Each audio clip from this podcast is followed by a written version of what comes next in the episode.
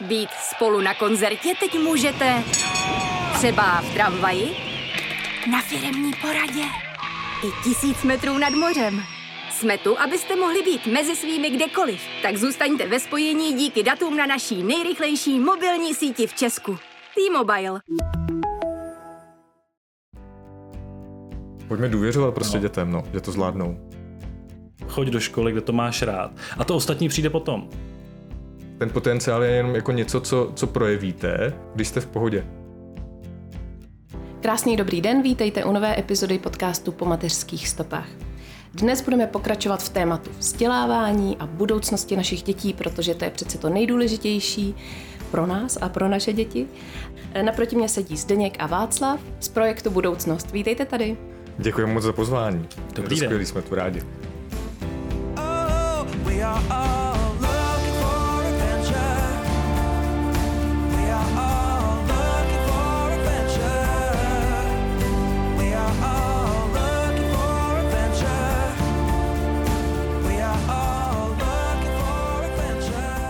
mám první otázku pro všechny rodiče, co sem chodí vždycky stejnou, takže potřebuji to slyšet i od vás, jak si užíváte otcovství mm-hmm. a kolik máte dětí, jak dlouho jste tátové?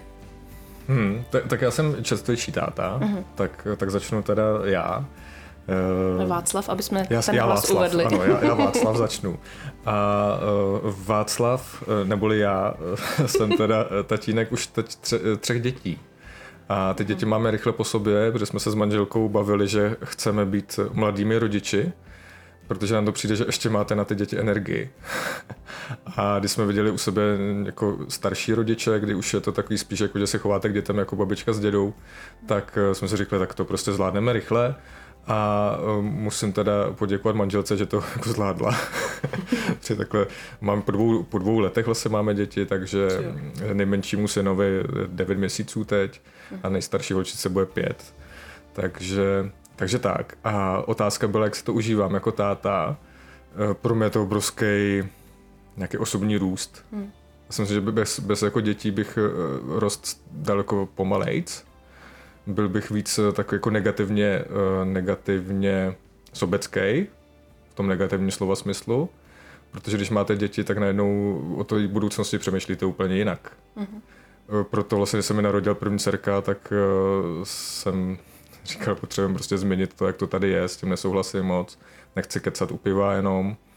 A tak prostě projekt budoucnost, protože, jak jsi sama na začátku řekla, děti jsou naše budoucnost, ano, a my máme tohle moto, vize budoucnosti určuje naší přítomnost a zatím se jako jedem, takže, takže proto se věnujem dětem, no. A užívám si to, užívám si to, Někdy je to těžký, uh, trpím na to, že se nevyspím. A, ale očividně to člověk nějak zvládá, no. Četl jsem třeba knižku krásnou jako eh, Proč spíme, doporučuji všem. Ale očividně prostě jako rodič je úplně z jiný dimenze. Já protože... to, to jsem chtěla říct, já jsem to zkoušela číst. Říká jsem si, no to jako rodič, jako no. Protože dává i to, co je vědecky dokázané, že prostě to nemůžete dát. Takže. Mm-hmm. No a jak si užívám rodičovství já, byť je to teda podcast po mateřských stopách, tak teď teda se vracím po těch otcovských stopách. A no, co bych měl říct jinýho, než že to užívám. A velice. Ale teď zrovna jsem ve fázi, mýmu staršímu synovi bude za necelý měsíc 13, mýmu mladšímu 10. A začínám jako sbírat plody vlastní výchovy. A ty plody uh, jsou trošku trpký, mi přijde. teď už uh, vzhledem k tomu, co teď jako posledních pár měsíců a let jako tady s Vaškem děláme a na co jsem jako přišel, tak si fakt jako často říkám, kdybych to byl věděl, jo? protože mám pocit, jako že, že některé věci se úplně třeba nepovedly, ale byla to třeba přehnaná až moc jako otcovská starost, jsem teď přišel jo, jo, jo. na to, že vlastně jako jsem si sám zadělal teď na nějaký pro- problémy uh, přehnanou láskou, když to jako vezmu mm-hmm. do extrému. Takže užívám si to, ale to užívání si není jenom v tom pozitivním slova smyslu, ale to si prostě musíme, jak se říká, vyžrat všechno. Chceme být rodiči, chceme, tak prostě není to jen vždycky zalitý sluncem. Hmm. Takže vlastně i tohle si užívám, protože to je nějaké uvědomění si, eh, co jsem, kdy jsem a jak jsem to udělal.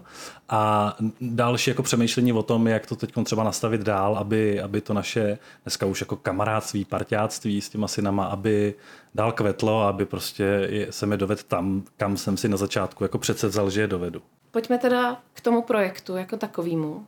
Eh, pojďme to představit, řekněte mi, co je projekt Budoucnost, co má za cíl. My jsme se strašně naběhli, protože všechny naše další projekty se nazývají jako projekt, jo. Takže my máme jako název projekt Budoucnost, protože pro nás je to projekt. A v tom projektu už jsme udělali vlastně dva projekty, čtyři roky, myslím, že 4-5 let asi 4-5 let fungujeme. A e, první grant, který se nám povedlo e, získat, tak bylo na e, vlastně šíření kritického myšlení a odhalování fake news. Tady jsme udělali online kurz o fake news, jezdili jsme i po školách a Natočili jsme taky dokument o empatické komunikaci. O empatické komunikaci jsme natočili dokument. Volně, volně ke sdílení online. A, a právě při návštěvě školy jedný ve Vodňanech, tak jsme narazili na třídu, kde děti prostě říkali, no ale ty fake news nějak, to nějak jako neřešíme tak. A, a byla taková jako celá třída, že jako, že máte nějaký dítě ve třídě, který prostě uh, si jde za svým a nějak tohle jako na něj nepůsobí, tak to je běžný, ale tady prostě byla celá třída taková. My jsme se ptali učitelky třídní, jako co, co to je? On říkal, no, já jsem z toho tak jako divživá. Prostě oni si sešli takhle jako parta, parta dětí, který nemají jako dotykový mobily, chodí ven, chodí na kroužky, které zajímají a oni fakt jako cíleně se rozvíjeli. A asi prostě jsme to potřebovali zažít, aby jsme si řekli, ty, a v tom to je. Takže, Takže vlastně proto na ně, promiň, proto na ně vlastně nefungovaly ty fake news, protože se tím nedostávali. Jo, jo, Oni prostě jo. neměli čas konzumovat ty falešné zprávy. Protože to je většinou jako z nudy, prostě vy jako nemáte co dělat, tak, tak se kouknete na zprávy, co se děje. Mm-hmm. A e, ty, ty, děti prostě neměly čas, protože se rozvíjeli. A my jsme si řekli, a v tom, v tom je prostě fakt obrovský jako zásah najdi svůj potenciál prostě a na tom dál pracuj a rozvíjí to. A tím vlastně si budeš sama jako zjišťovat ty, jestli je to pravda nebo není, protože fakt tě to zajímá jako osobně, máš tam ten zápal v tom. Jo. Takže nebudeš řešit všechno na světě, ale budeš řešit to svoje. A v tom budeš dobrá. vznikl no. druhý projekt. A v tím vlastně vznikl druhý projekt, protože máme štěstí, že kolem sebe máme učitelky a, a profíky, tak, tak jsme se jako spojili. Říkali jsme, máme tenhle ten zážitek, chceme prostě ten potenciál jako rozvíjet. Našli jsme grant norský, prostě, který, který, na který jsme mohli jako dosáhnout. No a přes naší kamarádku z materské školky jsme se dostali prostě uh, do, do pedagogické fakulty, tam jsme se spojili s, s paní docentkou a ta nám pomohla prostě dohromady nějak uh, dát projekt a ten projekt už dneska končí a měl za cíl právě odhalit a nějak rozvíjet potenciál dětí sociokulturně znevýhodněných, to znamená ty děti, které prostě neměly úplně štěstí na to, v jaký kultuře vyrůstají, nebo jo, jsou jako znevýhodňované. No, takže když takže na začátku tak... zazněl dotaz, co je cílem projektu Budoucnost, tak eh, skrze tyhle ty cesty vlastně vzdělávat, a v tuhle tu chvíli jsme na té dráze roz, odhalování a rozvoje dětského potenciálu. Takže to je cílem projektu Budoucnost. Hmm. Dát vlastně fakt jako dětem možnost prostě ten potenciál vidět na sobě a mít možnost ho rozvíjet. No. Hmm. Protože ku podivu to ještě úplně není v tom českém školství jako standardem. Dobře, a jak se teda, aby si to posluchači dokázali nějak představit, hmm. jak se objevuje a rozvíjí potenciál? Hmm. Jsou na to nástroje no, no, postupy? My jsme, jsme dostali jako typy na, na tři metody právě díky těm našim jako kamarádům a odborníkům. A jednou tou odbornici je mladá jako psycholožka, která s náma dál na tom spolupracuje, protože napsala krásnou diplomku právě o odhalení a rozvoji potenciálu. A my jsme si ní čerpali, jak jsem řekl, tak taky napíšeme. A tak to vyšlo, takže jsme také v kontaktu. Teď, teď právě spolu sepisujeme příručku, která bude finálním jako výstupem toho projektu kde právě to budeme jak učitelům, tak, tak i rodičům, kteří budou mít nějaký zájem se o tom dozvědět něco, tak to představíme. Máme tam tři metody, které pomáhají s tím naučit se líp komunikovat hlavně. Protože za mě eh, ten potenciál dětský se nedá odhalit jinak, než, než tím, že prostě to dítě se cítí v tom v kolektivu bezpečně, cítí se přijímaný a teprve tehdy prostě se začne projevovat. Ten potenciál je jenom jako něco, co, co projevíte, když jste v pohodě. A to bychom byli jako rádi, kdyby takhle prostě ty třídy v českém školství vypadaly. Takže to je jako naším cílem, eh, zatím se ženem, protože teď víme, že je to možný. A nemusí se měnit žádný rámcový vzdělávací systém. Stačí nastavit jinou komunikaci s dětmi. No. Vašek byl jako nedávno na rozhovoru v Českém rozhlase a převzal, Říkám, převzal pozici historka. řečníka. já jsem hrozně rád, ne, já jsem rád. Já A vlastně dřív ho jsi jako, mluvil víc ty. Eh, No jo, jako Aha, vždycky no. Ale teď si to jako užívám, že to můžu i poslouchat a vlastně ten podcast si pak nemusím pouštět. Už teď ho vlastně vidím jako první a slyším. A, a je to vlastně hrozně fajn. Takže vlastně eh, eh, v pohodě. Pokračuju, povídej. Eh, Já jsem, takže mi můžu doplnit, já jsem skončil.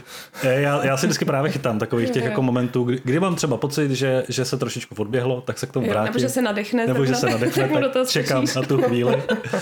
Ale pak mám strach, že mu vždycky přeruším tu myšlenku, že to nemusí No, dopadnout jasně. dobře. Ale to je, to je skončila, takže můžete Jo, pokračovat. uh, vlastně bych se vrátil k tomu, co říkal Vašek, vlastně skoro, ne na začátku celého rozhovoru, ale týhle, týhle z toho jeho, jeho bloku. uh, tři metody. Uh, tři metody, které jsme jako zkoumali teď vlastně celý školní rok 2022-2023, které jsme teda přijali do tohohle projektu.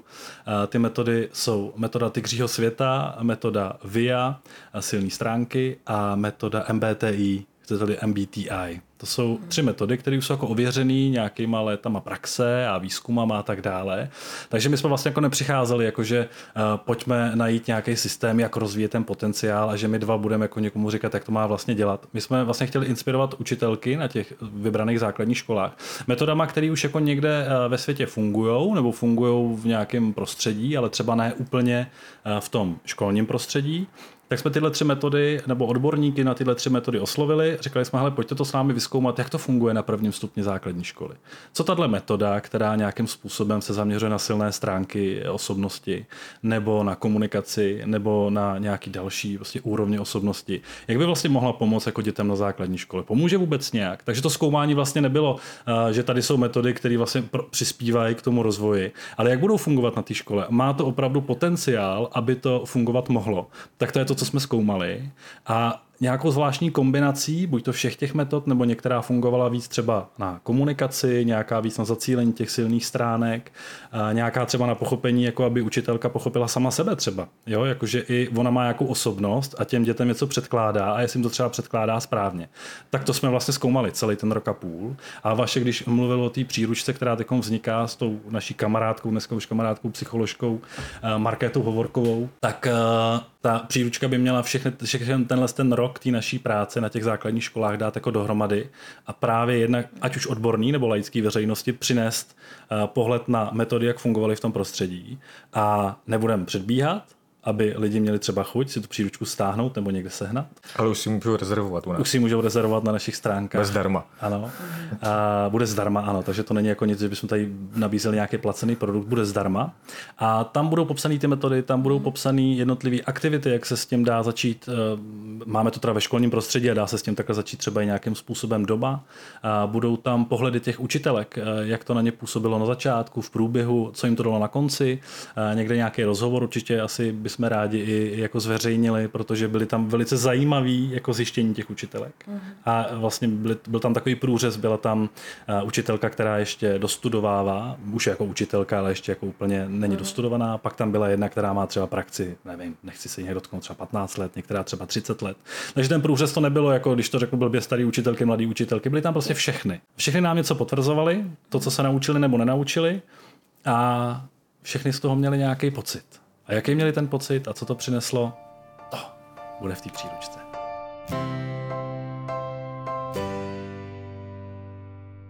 Pojďme se ještě vrátit na začátek. Mě totiž, protože jsem strašně zvědavá, tak mě zajímá, jak takovýhle projekty vzniknou. Jestli prostě jste byli najednou na pivu a řekli jste si, hele, tohle by se mělo nějak měnit, nebo jako, jak jste k tomu Hmm. vůbec došli? Kdyby to začalo na u piva, tak t- takovýhle projekt by asi nevzniknul.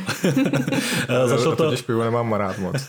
já jo, ale tohle, tenhle náš projekt vznikl jako se střízlivou hlavou. Hmm. A vlastně tak, jak začíná spousta, ať už neziskových organizací nebo jakýchkoliv jiných, který chtějí něco měnit, tak z nějakého, ani ne naštvání, ale z, nějakého, jako, z nějaký potřeby něco změnit. No ale vlastně s tou první myšlenkou přišel Vašek, tak teď ti předám slovo. Já už jsem si svůj Jo, čas teď uzmul. Dobře, tak eh, no, mě, mě právě se narodila eh, první dcerka v té době. mm, Myslím si, že byla volba prezidenta nějaká. A bylo to v době, kdy eh, se při volbě prezidenta řešilo, jestli se bude v restauracích kouřit nebo ne. A já jsem si řekl, pro boha, jako opravdu budeme při volbě hlavy státu prostě řešit a ptát se, jo. jestli, jestli jako budeme kouřit v restauracích nebo ne. Přišlo mi to jako, až tak jako nevhodné, že to bylo už poslední takové jako nebyla to jediná věc, ale bylo to jako v tom, co mi vadí, v tom kritickém jako myšlení, že jsme dospěli někam, jako, kam, kam si myslím, že není úplně jako příhodno dospět. Říkal, tak s tím něco uděláme a začali jsme právě s tím, s tím fake news, odhalování a tak. Pak přišel teda covid a to jsme řekli, to už jako sami nevíme, co je fake news a co ne. Mm. Takže už nemáme co vyprávět a jako tvrdit, že to dokážeme odhalit, protože už to sami nedokážeme odhalit. A Naštěstí to bylo už v době, kdy právě jsme věděli o tom potenciálu a je to, no, proč to děláme, no, jak to vznikne. Je to, je to vnitřní motivace, no. Je to vnitřní motivace, kterou se snažíme právě těm dětem jako předat, nebo respektive ji udržet, protože malý dítě má vnitřní motivaci obrovskou. Je obrovsky zvídavý, jo. A co dospěláci dělají, tak akorát to, že to utlumujou, no. Takže se snažíme prostě najít cesty, aby my dospěláci jsme si uvědomovali, že to utlumovat nemusíme a i tak můžeme krásně jako žít spolu, pospolu ve spokojenosti, v zájemném respektu. No.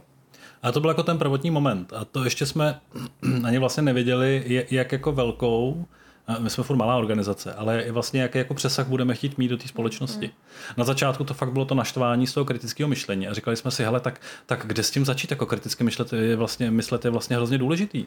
A tak asi na základních školách, ne? To už by vlastně mohli vidět školy. A, a na školách, tak, tak skrze to jsme se pak dostali jako, hele, ale některé školy jako to kritické myšlení jako dokážou jako uchopit, jako na vzdělávání, některý ne. A který to umí a který ne. Pak jsme si řekli, hele, tak třeba ty alternativní školy jsou trošičku jako jináčí než ty běžné školy.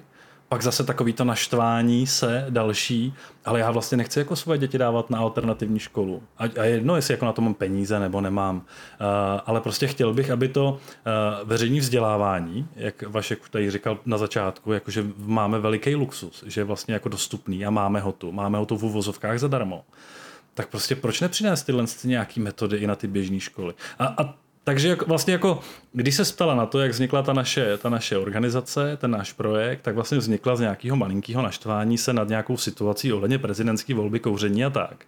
Ale to, kam jsme se dostali dnes, kam jsme se dostali dnes, tak to byla ta dlouhodobá práce, kdy vlastně jako ty věci se na sebe začínaly nabalovat. A my už jsme ale zakládali ten náš projekt, tak jsme si říkali, pojďme ještě to posunout tam, že bychom jednou chtěli, aby tohle byla naše práce a pojďme si udělat práci, která nám bude dávat smysl a která nás baví. A to nefungovalo tak, že jsme si jako sedli a řekli jsme si, a já chci být ředitel organizace, a já chci být ekonom, a já chci být tohle. Ne, my jsme si prostě řekli, chceme o něčem mluvit, chceme něco zjišťovat, chceme o něčem bádat, chceme se potkávat se skvělými lidmi, chceme inspirovat a spojovat lidi. A takhle to prostě začalo všechno fungovat. No. Hmm, protože, takže jsme, eh, jsem to jednou použil a lidi se smáli, tak to řeknu znova jsme tak jako švýcarský nožík, no. Takže jako těch, těch věcí a pozic, co teď jako máme na sobě jako tolik, že eh, to se asi ani nedá pojmenovat, no. Takže se věnujete oba dva jenom tomu teda už teďka. No, no právě, že ještě ne, Ješ, ještě se tím neživíme naplno, ale chceme, no. Takže jsme na té mm. cestě, eh, my jsme se potkali se Zdenkem na úřadě Lišovským, eh, já mám na starost kino, Zdeněk kulturu, a slovo dalo slovo, takže, takže jsme takhle spolupracovníci tak. z jednoho kulturního úřadu. A... Z městského úřadu, ale děláme na kultuře. Tak. Kulturní úřad ani nevím, jestli nějaký existuje. Ale vlastně i v té naší běžné práci jako děláme věci, které nás hrozně baví. Jako oba dva máme, máme ke kultuře blízko, baví nás to, takže teď je to taková jako kombinace věcí, které nás baví, ale čím víc podnikáme tyhle uh, kroky zásadní, pro nás zásadní v našem projektu budoucnost, tak tím víc to vyžaduje času a už jako cítíme, že už je to, už je to jako kách, no. už je to jako hodně. A ta práce nám dala ale i to, že my už z podstaty věci si myslím, že o sobě můžeme říct Vaškem, že jsme hodně kreativní. A i ta práce v té kultuře uh, je velice kreativní. A my máme jako to štěstí, to asi můžu říct, že to je štěstí, že v tom našem městě máme poměrně jako volnou ruku na to, jako co a jak tam budeme jako provádět. Samozřejmě vždycky s vědomím toho, že to chceme dělat pro lidi, aby je to bavilo, takže jestli to je divadlo, jestli je to nějaký koncert, jestli to jsou slavnosti města, tak ten obsah a všechno dáváme jako de facto dohromady nějaký náš tým, nejenom my dva, máme tam ještě skvělou kolegyni, takže to dáváme společně dohromady, ale na spoustu věcí, protože pořád se chováme tak, aby jsme byli řádnými hospodáři, tak na spoustu věcí si nikoho třeba nenajímáme a zvládáme to sami. Takové jako produkční věci a moderátorské věci a fotografování a osvětlování a zvuk a takhle. Takže to nám jako dává hodně i do toho, že ta práce nás jako nenudí. No. Takže i tam jsme jako švýcarský nožíky. Mě teda jako mámu a taky proto, že vím, že mám hodně posluchaček s hodně malejma dětma, vlastně mě zajímá, jestli já jako máma můžu u těch nejmenších dětí nějakým způsobem vidět a rozvíjet, pomáhat rozvíjet ten potenciál. Jo. Jo, my jsme, my jsme teď právě, jo. my jsme cestou k tobě právě jako měli velmi dlouhou debatu na tohle téma. Mm-hmm. A já jsem si sám eh, pro sebe odpověděl konečně to, co mě právě jako vrtalo v hlavě už jako dlouhodobě. A přišel se na odpověď, jo. Mm-hmm. Takže ji teď můžu říct, protože jsem z toho úplně jako, uh, úplně jako šťastný. Ty jako rodič můžeš sledovat ty děti.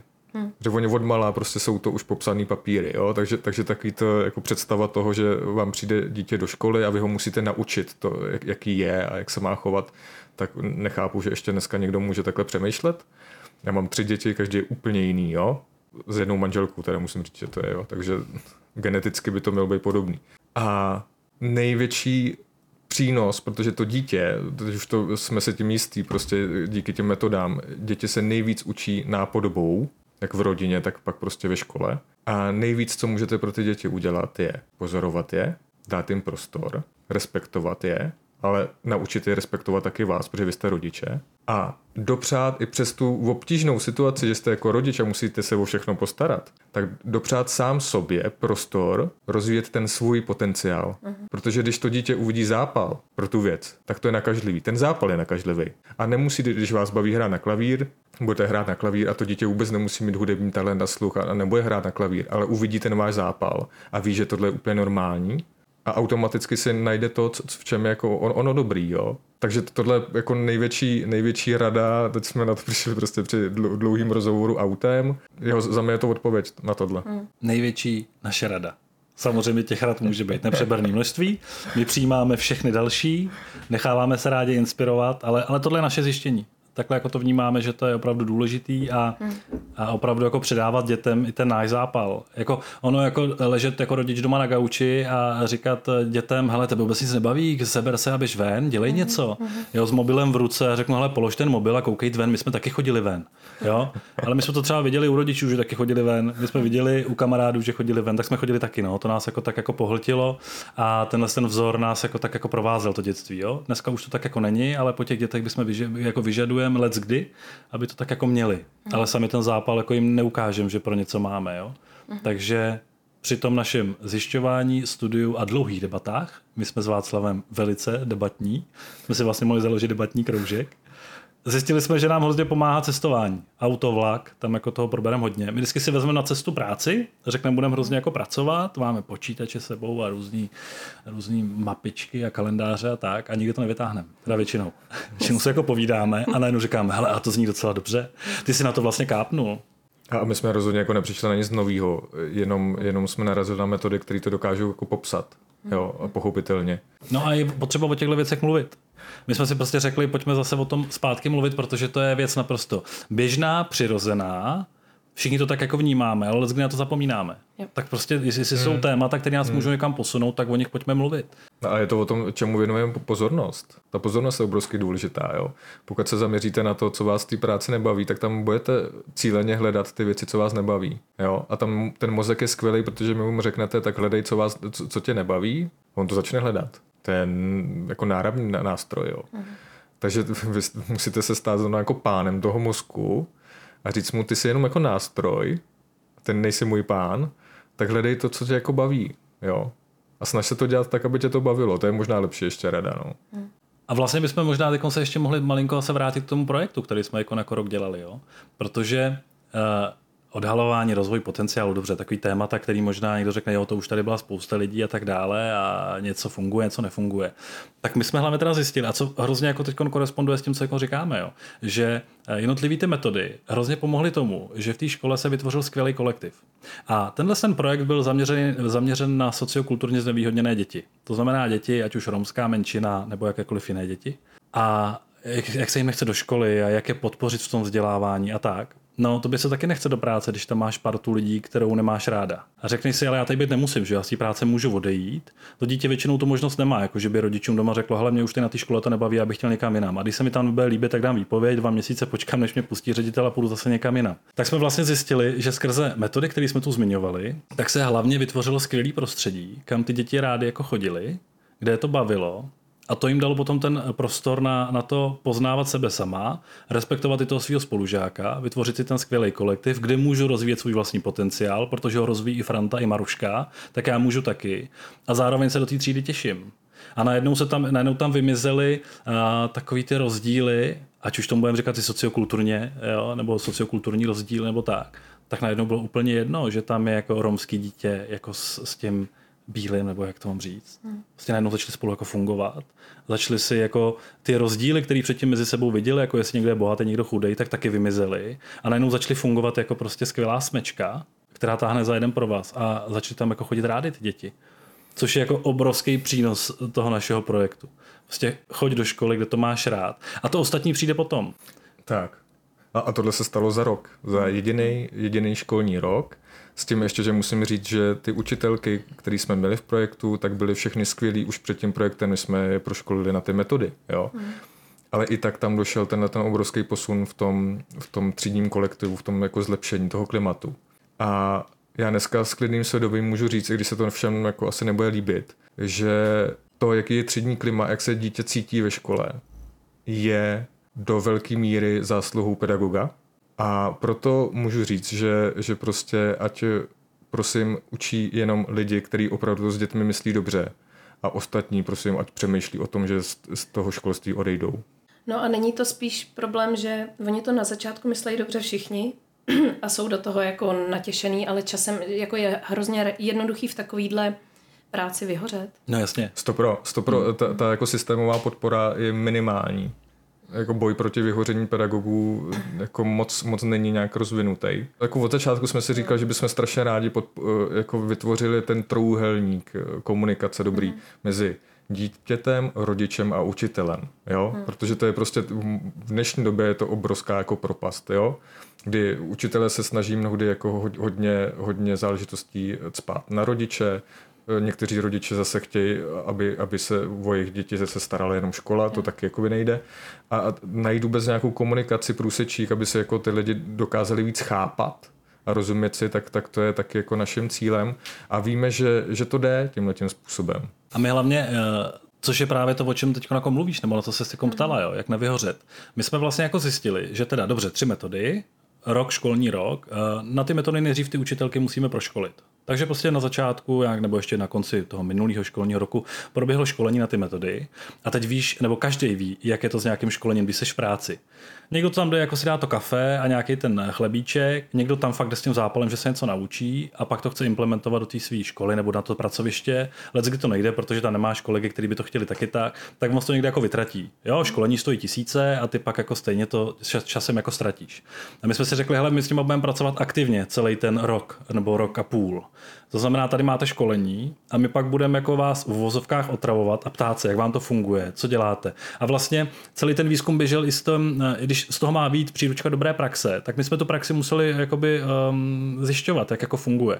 To znamená, že učitelky mezi sebou uh, nahazovaly nějaké aktivity, pak si je vyzkoušeli, různě to jako uh, mezi sebou uh, komunikovali, nám to říkali, pravidelně jsme se s nima scházeli.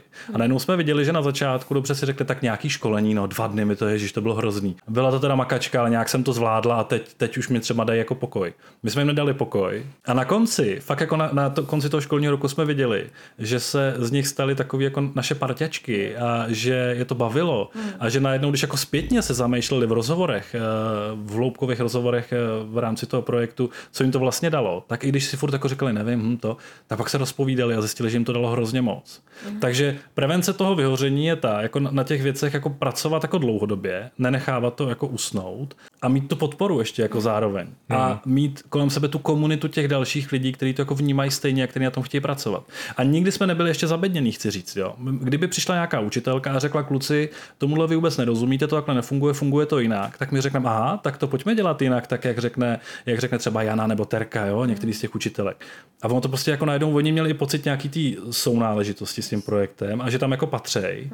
A fungovalo to fakt jako skvělý kolektiv. Takže jestli něco pomáhá tomu nevyhořet, tak vytvořit právě ten kolektiv těch zapálených lidí. A ten kolektiv Tak. zapálených lidí nevznikne sám od sebe. Ten prostě se musí budovat a je to dlouhá práce a dlouhá cesta. A je je to opravdu jako recept, jak nevyhořet, najít si i mimo svoji právě školu někoho, s kým můžete řešit to, že to chcete dělat trošku jinak. Když jsme se bavili, že tohle bohužel ještě není standard na českých školách, tenhle přístup k dětem, tak eh, tohleto propojování, takzvané síťování je opravdu jako důležitý. A myslím si, že to byl hodně jako silný jako pozitivní bod pro ty naše učitelky. Že opravdu najednou měli kolem sebe i z jiných škol jako někoho, kdo to vidí velmi podobně. A důležitý bod, všechny tyhle metody, nebo tyhle všechny, tyhle tři metody, které jsme používali, tak jsou dobře jako implementovatelný do běžné školy. Nemusíš vůbec měnit žádný rámcový vzdělávací plán. Nemusíš jako začít učit fyziku, pneumatiku jinak, jako nějakým jiným způsobem, jakože jenom ti to pomůže vytvořit ten dobrý kolektiv a pomůže ti to přemýšlet trošku jinak i při třeba při zadávání práce těm dětem. To, co po nich chceš, aby ti dávali jako, jako výsledek svojí práce. To nemusí být vždycky referát, který je napsaný na papíře. To může být od někoho obrázek, to od někoho může být kousek divadelní hry, to od někoho může být uh, nějaká hra, kterou třeba vymyslí nějakou deskovku, něco, aby prostě pochopil tu látku. To už je pak na tobě, jak budeš kreativní jako učitel. Ale vlastně my nepřicházíme s tím, měníme školství tím, že uh, vymýšlíme nový způsoby, jak se učit číst, jak psát. A to jsou úplně jiní odborníci a na ty si ani hrát nechcem. My jenom jako vytváříme skvělý prostředí pro učitele a pro děti, aby v tom prostředí chtěli být a pak se jako vzdělávají prakticky sami. Jo? Prostě můžeš být skvělý učitel a vlastně Vašek o tom mluvil o tom zapálení. My jsme se i bavili, že uh, si pamatuješ a nejvíc ti dali učitelé, kteří pro tu svoji vlastní věc byli zapálení, když to teda nebyli ultrablázni. Takže vlastně i třeba matikář nebo chemikářka tě mohli jako uh, natchnout tím svým zápalem, když si prostě věděla, s jakým zaujetím oni to dělali. Jo. A když potom máš nějakého pedagoga pedanta, který prostě tam stoupne, frontální styl výuky, huláká na tebe, říká ti a teď to spočítej, pětiminutovka, dělej, to už samo tě hodí do stresu, že, jo, že něco musíš rychle hned teď. A vlastně tenhle ten způsob já nemám rád, když se tam někdo tlačí, já bych potřeboval víc času a dostal bych jedničku, ale takhle mám čtyřku, protože prostě mě někdo tlačil časem. Takže jestli máme pocit, že něco měníme ve školství, tak minimálně v těch školách, které jsme jako měli možnost navštívit, u těch tříd, teda ne školách, zatím ještě v tom nebyly zapojení celé školy, ale nějaký určitý třídy, určitý pedagogové, tak je to ten kolektiv a to zaujetí pro tu práci. A nějaká prevence vyhoření učitelů Hmm. a nějaká motivace pro ty žáky, aby tam chodili rádi. Vlastně jako, děti. tak, a ono jako jedno z velkých uvědomění uh, pedagogů bylo to, že najednou pochopili, že oni nejsou jako ten pedagog a třída, ale že je to jeden hromadný jako kolektiv. Mm. A jakmile takhle najednou začnete tu třídu jako vnímat, že jste součástí toho a že, že teda vlastně musíte nabídnout uh, tomu týmu přidanou hodnotu, aby vás respektoval. Vy jste se stal tou přirozenou autoritou, mm. tak najednou jste úplně jako někde jinde. Takhle, jak to tady vyprávíte, tak to zní hrozně jako krásně. Ale mm-hmm. museli jste narážet na spoustu jako problémů, na, na lidi, kteří jsou, který si postavili hlavu nebo prostě nechtějí nic měnit. Jako přece mi neříkejte, že jste tu cestu měli jako, že jo, všichni budeme prostě pracovat. Mm, No jasně, že ne. Ne. Eh, Často dostáváme i otázku, kde bereme tu vnitřní motivaci na tom dál jako pokračovat. Jo, protože přesně, jako když něco děláš a někdo ti dá jako najevo, že to- jako je to blbost, nebo že hele, no, já si myslím úplně něco jiného a tak. Tak, tak, tak jo, tak tu motivaci musíš hledat furt, ale vlastně deset negativců, jeden zapálený člověk a ten nám dává smysl. Jo, a potom najednou ten jeden zapálený, vlastně my nemůžeme mít zásah jako na všechny, ale my potřebujeme, aby ty lidi, který potkáváme po cestě, který třeba my inspirujeme, nebo oni inspirují nás, my fakt jako jsme v tom nastavení, jako že pojďme se inspirovat vzájemně a pojďme spolupracovat. Tak když toho jednoho jako nakazíme, tak on pak má jako potenciál nakazit nějaký další kolem sebe a tak. Takže, takže jako furt jdeme tou cestou a doufáme, že těch lidí, hele, je nás tady 10 milionů, dobře, jsme malinkatá zemička, ale i tak prostě těch lidí je tu fakt jako mrak, který jako to myslí taky dobře a který by třeba něco i chtěli dělat a do teďka nevěděli co, hmm. no, tak se nám třeba můžou ozvat a můžou říct, hele, já umím tohle a chtěla bych vám taky pomoct, nebo chtěl bych vám pomoct. My budeme rádi. No. A třeba tak jako my inspirujeme někoho, tak třeba inspiruje někdo nás. Takže No, jo, ty se ptala na to, jak to je těžký, já jsem zase trošku odbočil. No. Hrozně těžký. no, jako já jsem si te, teď uvědomil, že jsem byl třeba permanentně jako ve stresu jako půl, půl roku. Mm. Jo, protože ten grant pro nás jako prospělek byl relativně velký a máte tam nějaký závazky, co musíte splnit. A pro nás, my jsme prostě ve spolku jako tři a najednou jsme měli tým jako 20 lidí, který jako vyplácíte za, za nějakou činnost a musíte je do té práce jako hnát. Jo, jako to jako představa, že, že někomu dáte práci a on ji splní v termínu uh, líp, než jste si představovala, jako prostě milná. A, a já jsem si řekl, já jsem si řekl, že budu spolupracovat s těma jako nejlepšíma, což se jako stalo. Ale pak některý jako ukázali, že prostě ta spolupráce je jako úplně, že to jako nejde tak dobře a najednou to, to nebyla jako spolupráce s nejlepšími, ale soutěž o tom, kdo je lepší. Mm-hmm. Jo, tak to bylo hodně jako těžký tohle překonat. Takže určitě to má jako ty stěnné stránky. Získat grant a ukočírovat ho je strašně náročný, když to neumíte chodit. Jako spousta lidí říká, že jsme strašní střelci, že jsme úplně do toho šli. Je to pravda. Protože jako je, je to fakt náročný. Hmm. Není, není to sranda, hlavně po té administrativní jako stránce, eh, ke který já prostě úplně nemám blízko. No a tu energii mi to hodně bere. Jako abych chtěl spíš jako tvořit něco, než, než vyplňovat papíry. No. Ale, ale nicméně musím říct, že tohle je jako náš druhý grant. Eh, tenhle grant je eh, vlastně eh, zaštěťovaný výborem dobrý vůle Olgy Havlový uh-huh. a tam jsou tak skvělí lidi, že, že prostě jako ta lidskost jejich, ten přístup k vám je, je tak jako milej, že to nám taky dodává jako tu energii, že opravdu tam vidíte, že vás chtějí podpořit Vlastně peníze jsou to z EHP fondů z Norska. Jo, a, a výbor dobrý vůle je prostě samo o sobě pro mě takový jako krás, krásný stvoření, co tady jako funguje. Prostě to dělají výborné věci, že my máme radost, že vůbec tako, takhle jsme dostali zelenou od, od těchto těch lidí a je vidět, že prostě fakt nás podporují a, a mají radost z toho, že se něco takového děje. Takže za to moc jako děkuju. No. No a hlavně teda, když se vrátím úplně na začátek celého našeho rozhovoru, tak nás pořád, myslím si, jako posouvají dál a inspirují naše děti. Hm. To, jo? to rozhodně nejsme, eh, nechci se nikoho dotknout, ale nejsme žádní sluníčkáři, neujíždíme na drogách, nemáme žádný stimulanty, který by nás jako hnali dál. Často se dokážeme hodně jako naštvat, eh, nějak si to jako vyříkáme, ať už mezi sebou, nebo každý sám pro sebe, nebo se někde fakt jako naštvem. Ještě pořád jsme prostě jaký ty praví testosteronáci chlapy, prostě, který si jako potřebují někde jako vykřičet a vynadávat.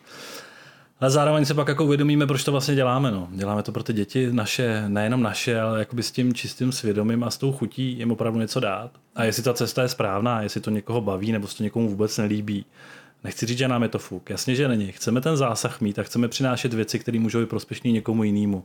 Ale pro mě je důležité, že to dává smysl mě a že hledám něco, co si myslím, že ten přesah má a když ho tam vidím já, tak to mě posouvá dál. Takže rozhodně bude spousta lidí, kteří řeknou, eh, takhle si tohle si nemyslím a říkáte blbosti a tak. Dobrý, no. V pohodě. Já jdu dál. Tvůj názor. Díky ano, za tvůj názor. názor, přesně. A třeba mi v letčem se jako ty moje názory mm. ten člověk vyvrátí. Mm. Opravdu jako fakt jsme otevřený hlavy a když mi někdo k tomu dá pádný argumenty, proč to tak nevidí, tak já mm. jsem jako schopný přijmout názory toho druhého člověka, ale musím si na to ten názor udělat sám. Mm. Zase se vracíme k tomu kritickému myšlení a tak. To je všechno jako v jednom jako kruhu. Jo, jako určitě nebudu přijímat názor člověka, o kterém si jako myslím, nebo názor, který, za kterým jako nestojím a vlastně mi nedává smysl jenom proto, abych jako by byl v nějakém mainstreamu a řekl si, a takhle to mají všichni, já to budu mít taky, jo, protože to někdo říkal. No, to ne, no. Pojďte mi říct, co plánujete do budoucna, kam to posunete, co vás Jak dalekou čeká? budoucnost myslíš? No. Další třeba 4 hodiny máme úplně jasný, co budeme dělat. No, normálno. No, my jsme se asi naučili být trpělivější teda za ty čtyři roky. Rozhodně. Mm protože my jsme eh, šli s tím, že prostě změníme školství.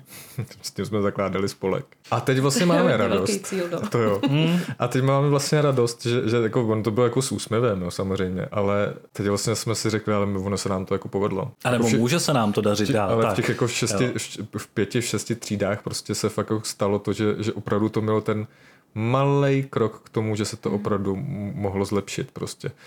V jedné třídě se vyřešila počáteční prostě šikana.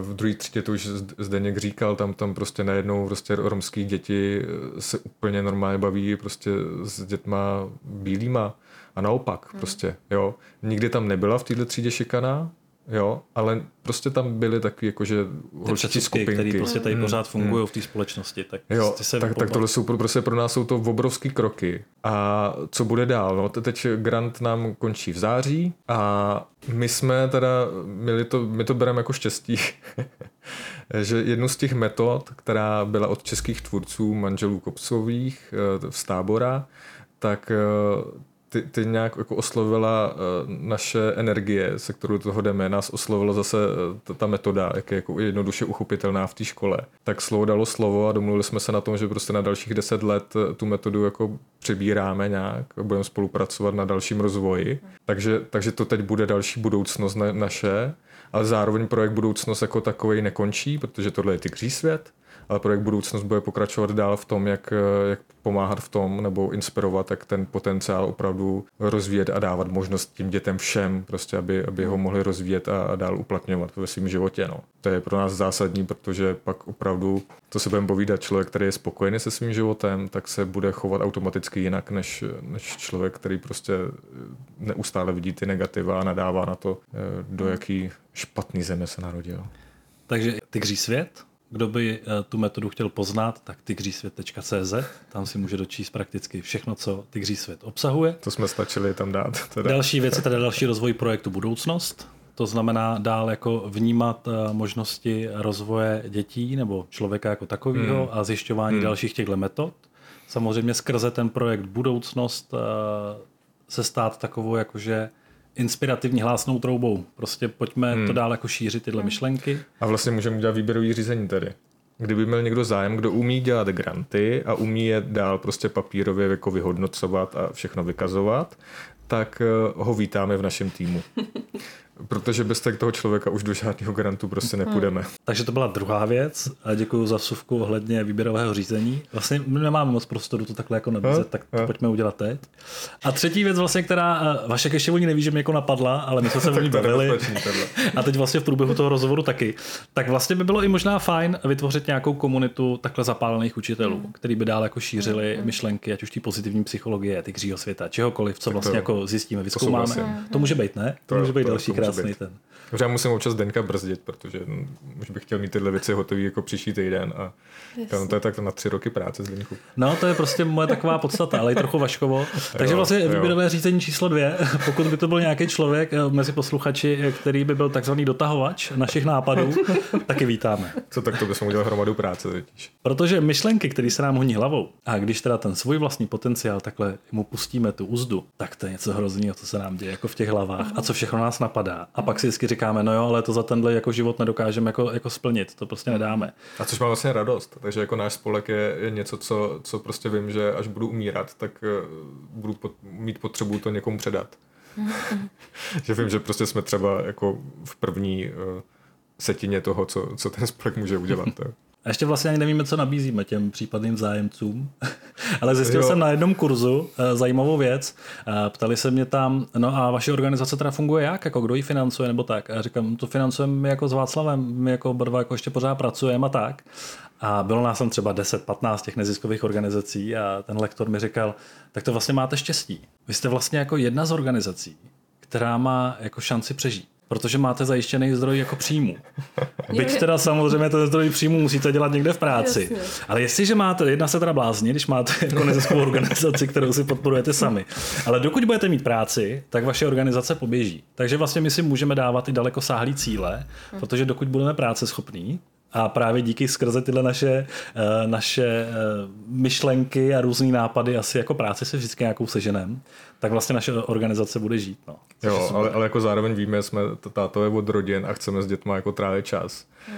A k tomu ty peníze potřebujeme, no, takže už bychom to opravdu rádi jako okotili.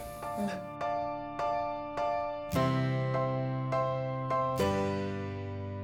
vždycky, když tady mám někoho, kdo se nějakým způsobem dotýká toho vzdělávání, nějak se tomu jako věnuje, tak mě vlastně zajímá, jak on sám jako rodič pak vyhledává ty správné instituce, místa, kam vlastně ty svoje děti jako dá. Mm-hmm. Tak jak mm-hmm. k tomuhle přistupujete vy jako tátové? Jo, ehm, já právě na začátku, vlastně, když manželka byla těhotná s naší první dcerkou, tak jsem si říkal, právě to školství stojí tak za prd v těch Čechách, jako, a tak najdeme nějakou alternativu. A zjistil jsem vlastně, že ve vesnici u nás jo, je, je nějaká alternativní škola. Mm. No a čím víc jsem to jako hloubal a ptal jsem se jako lidí okolo taky, tak, tak prostě jsem docházel k názoru, že pokud ta jako alternativní škola není ověřená už jako lety, tak je to brutálně nebezpečné tam vůbec svoje dítě dá, protože je to jo. pokusný králík. Jasně, jasně. Jo. Mm.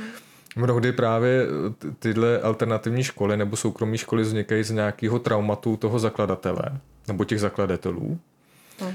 Uh, navíc člověk, který eh, platí za školní, tak, tak už jako když platíte, tak chcete do toho kecat automaticky, takže, takže trvá fakt roky, než, než se ty rodiče nějak jakoby naučí, že to funguje v té škole tak a nemůžete to nějak úplně jako ohýbat jenom, jenom k tomu svýmu pohledu.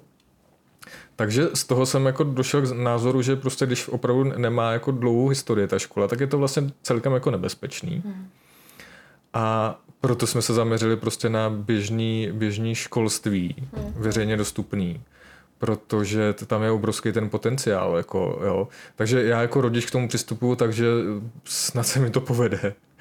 Předat těm dětem, dokud jsou takhle malí, do těch šesti let, to, to nejvíc, ukázat, že prostě jakmile rozvíjím já ten potenciál svůj, tak, tak oni můžou taky eh, snažit se je respektovat, naučit je komunikovat, naučit je komunikovat o svých potřebách, a tím pádem prostě eh, se i bránit a bojovat za ty svoje potřeby. A tím pádem si myslím, že i to běžné školství, se kterým já úplně nesouhlasím, tak jsou schopni prostě zvládnout. Vy v určitým věku toho dítěte, řekněme v té první třídě, najednou už předáváte jako systému dítě svoje a ten rozvoj potenciálu opravdu ale by měl být prostě začleněn do toho systému, protože vy prostě s tím dítětem už fakticky nejste. Jo, takže, takže opravdu ano, eh, takže pos, jako je třeba poslouchat ty děti a dneska bych opravdu jako apeloval na to, že když vám dítě řekne, že eh, je mu nepříjemně v té škole, tak ho opravdu jako vyslechněte. Jo, a nepřejděte to s tím, že, že to je nějaký kec, no to, že tak to prostě to zvládneš, to, zvládne to. Ale pak to dopadá tak, že prostě ty děti chodí uh, s tím, že, že tam už nemají vůbec nic. A pak mu řekneš, to víš, to víš, to je škola, to tě nemusí bavit. Ne? Zeptáte jako se, jak, jak, se, jak, se má, jak se má ve škole, no, normálně, a co to znamená normálně? No, nudím, no. no. Tak to, to není dobrý. No. Se se 80% svého času prostě nudí, tak to je, no. A vlastně, hele, to je dobrá otázka, na co se jako ptala. Jako jestli to jako nějak jako cíleně hledáme, nebo tak. Já totiž jako jsem chtěl hrozně říct, jako jasně, jasně, že to, ale, ale vlastně ne. ale, ale vlastně jinak, jako ne, ne úplně cíleně, ale, ale tak jako co si budeme povídat. Prostě základní škola, pak když se prostě nerozhodneš pro nějakou jako jinou, že prostě se jako fakt jako načteš recenze a řekneš a tohle chci, aby jako tady chci, aby vzdělávali moje dítě, tak základní škola je prakticky pro 95%, nevím kolik, schválně jsem řekl velký číslo a možná to je víc, možná míň, je prostě věc jasná, jo? žiješ tady v tom městě, tohle je tvoje základní škola, na téhle na týhle části Prahy žiješ, takže tady máš dvě možnosti, tam je ta škola nebo tam je ta škola. Mm. Pak si možná jako řekneš, jestli tahle je lepší nebo tahle je lepší. Ale prostě my žijeme na malém městě, kde ta škola je a prostě říkal jsem, to je velký luxus, jako děti nemusí nikam dojíždět, tu školu tady mají v dochozí vzdálenosti a budou tam chodit. Takže to je jasná věc. Ale i tak si myslím, že ten jako vztah s mýma synama, a vždycky jsem to tak jako měl, máme já i manželka jako hodně otevřený. To znamená, jako, že opravdu jako věřím tomu, co mi říkají, dávám na to jako pozor a poslouchám to. To znamená, že jako opravdu věřím tomu, že kdyby se mu tam jako něco dělo, tak mi to řekne a já bych pak teda asi hledal nějakou jako jinou alternativu, anebo bych se snažil nějakým způsobem v té škole to nějak napravit, třeba ty vztahy, jo? protože si let co vznikne i na základě jako nedorozumění. Jo? Takže dítě se tam necítí dobře, já jdu do školy, zjistím, proč to tak je, nemusí to být hned šikana nebo nějaký špatný učitelský, uh, učitelský sbor nebo tak, prostě jenom tam něco nesedlo, což tak jako většině bývá. Takže to je jako škola, tam bych asi jako fungoval takhle. No a co se potom týká kroužků, tak když jako dětem dáme nějakou možnost, nebo ta, ta škála těch kroužků dneska tak obrovská, že vlastně dítě tak jako trošku jako cítí, kam to táhne. A když třeba můj syn, teď ten mladší, hraje v divadle, No tak když jako řekl, mě by to bavilo to divadlo, chtěl bych hrát jako v dramaťáku, chtěl bych tam chodit, tak tam už potom jako si řeknu, tak jaký jsou možnosti. Jo a rozejdu si tu paletu, mm. protože samozřejmě těch možností navštěvovat dramaťák je spousta, tak pak už asi potom jako jdu, ale eh, no, takže pak už asi vyhledávám, hmm. ale rozhodně to není tak, jako že bych chtěl všechno jako prestižní a nejlepší, protože let, kdy mu tam nemusí být dobře, protože ten kolektiv a ta parta prostě může být lepší zrovna tam v tom dramaťáku než v tomhle. Byť tohle může být třeba vyhlášený divadlo. Tak a vlastně, mi, jak o tom Zdeněk mluví, tak, tak mi napadla ještě důležitá věc. Já už jsem říkal o tom, že vlastně za, za to klima ve třídě může z velké části ten učitel. A Dneska máme spousta jako případů toho, že v, v luxusní alternativní školce a škole je prostě pedagog, který tam nemá co dělat. Vy se ještě za to platíte. a naopak v mnohých základních školách jsou super lidi. Ať jsou mladí, starý. Je to úplně jedno. Jo? Rozhodně už jako vím dneska, že neplatí to, že, že si chceme změnit školství, tak musíme počkat, až vymřou ty starý pedagogové, protože mnozí starý pedagogové jsou skvělí, jsou pořád otevřený a naopak mnohí mladí učitelé nestojí za nic. Opravdu je, je to o tom, že když přijdete jako mladý pedagog, který je opravdu zapálený, chce to dělat jinak a přijdete do, do týmu, který je prostě schnilej, tak vás to strašně rychle semele.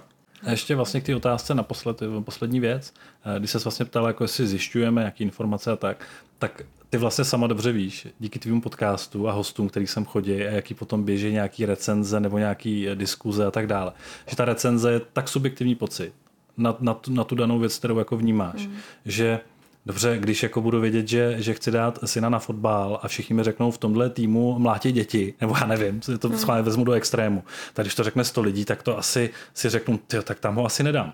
Ale jestli někdo řekne, já tam svého syna nedám, protože jsou na ně hrozně jako přísní, jako trenéři, to se mi nelíbí. No tak to, co se nelíbí jednomu, se vlastně jako může vyžadovat ten druhý. Někdo třeba to tvrdý vedení, když to řeknu mm. extrémně, na tom třeba na fotbale jako potřebuje. A třeba zrovna mají skvělé výsledky právě protože jsou na ně přísní. A je úplně jedno, jestli to schvalují nebo ne. To už je pak jako můj, můj vlastní, jakože moje vlastní rozhodnutí a když to dítě řekne, protože jinak to ještě řeknu, my jsme měli jo, u nás ve škole syna ve školce toho staršího a, a rodiče si tam všeobecně stěžovali na zhora na jednu učitelku v předškolákách, že byla hrozně přísná. Tak dneska už tam není, to už je jako minulost, takže mm. jestli to poslouchá někdo ze základní školy v Lišově, tak nemusí teď aktuálně probíhat šetření toho, kdo to je a kde to je.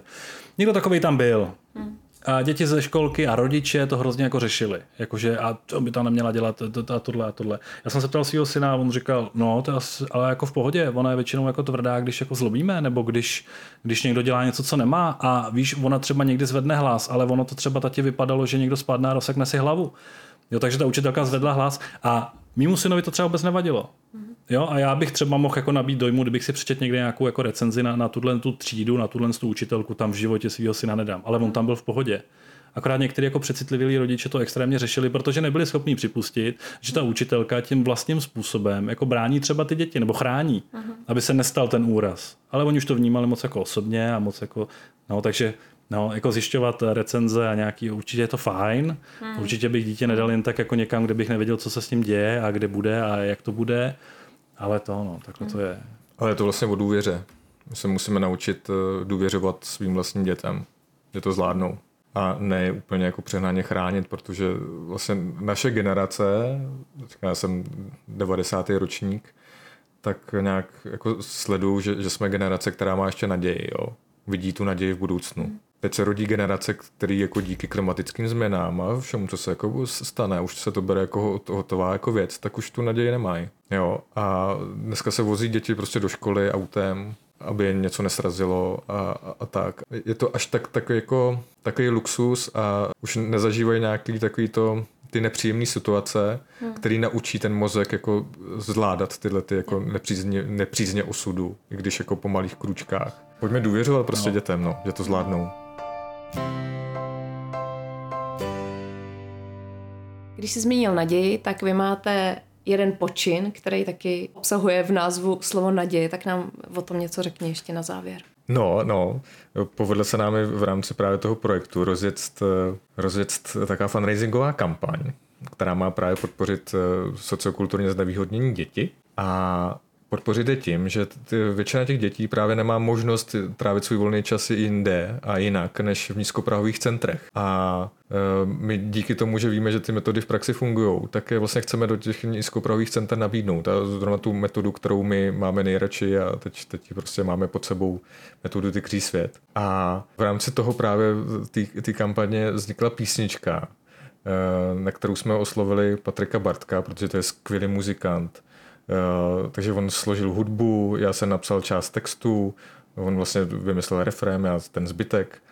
A je to písnička, která vlastně vypráví o té naději. Vypráví o tom, že když se děti dneska necítí dobře, jakože velký procento je díky covidu, který prostě mají nějaký až trošku jako depresivní stavy, takže existuje cesta, jak z toho ven. Má, má být taková pozbudivá ta písnička, motivující. No a byli bychom rádi, kdyby, kdyby se toho chopilo víc lidí a vlastně přispěli nám na to, aby jsme opravdu mohli v těch nízkoprahových centrech školit, protože ty centra jsou k tomu velmi otevřený, chtěli by, ale mají co dělat, aby ufinancovali ten svůj chod. Vybírají příspěvky na to, aby si vůbec mohli dovolit tu svůj činnost. A na školení už jim peníze nezbývají. No, takže, no a protože jsme organizace a projekt, který rozvíjí nadání a potenciály, nebo se o to minimálně snaží, tak eh, pro naspívání té písničky jsme oslovili mladý myslíme si, ne, myslíme si, my to víme, Jsou talentovaný zpěváky, mm. který ještě dneska moc lidi neznají, hrajou třeba převážně v muzikálech, nebo zpěv studujou, nebo nějakým jiným způsobem se mu věnují.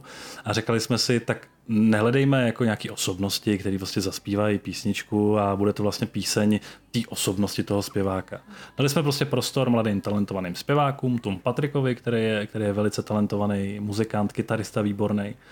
A vznikla tahle písnička.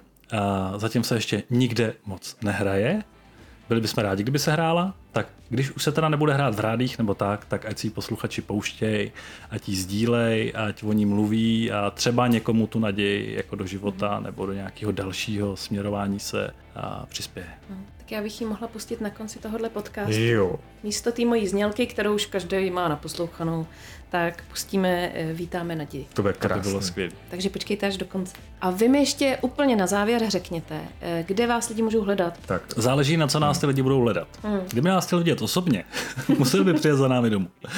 Nebudeme prozrazovat, kde bydlíme, ale je to na jihu Čech. Ale jinak se samozřejmě s námi můžou spojit skrze sociální sítě, kde jsme jako projekt Budoucnost, ať je to Instagram nebo Facebook, nebo skrze naše webové stránky probud.cz, Není to Probuď se, ale je to zkrátka projekt Budoucnost, takže probud.cz. Tygří svět, pak, když by někoho zajímal, tak tygřísvět.cz. Tady na tom skvělém podcastu se s náma taky člověk může potkat, slyšet. Když se teda pustí no znova. když náhodou dorazí na nějaký městský slavnosti, kde bude nějaký člověk dělat uh, moderátora, zvukaře uh, jo, a tak dále. tak, tak s, s velkou pravděpodobností to bude jeden z nás. Přesně tak. Uh, má to být pozvánka? Má to být pozvánka 9. září 2023. Je to sobota, Lišovské slavnosti u nás ve městě. Já budu v pozici moderátora. Václav, pak, když bude chtít, může být v pozici fotografa, mm-hmm. anebo spolumoderátora, pak, když by nás chtěli vidět oba dva na jevišti. Uh, no a to vlastně stačí. Super. No. Tak já vám strašně děkuji, že jste mi takhle hezky o tom popovídali a snad se ještě někdy v budoucnu potkáme. Budeme rádi. Budeme velice rádi. Držím palce se všema projektama. Děkujeme moc. A s váma se posluchači uslyším zase za týden. Tak ahoj.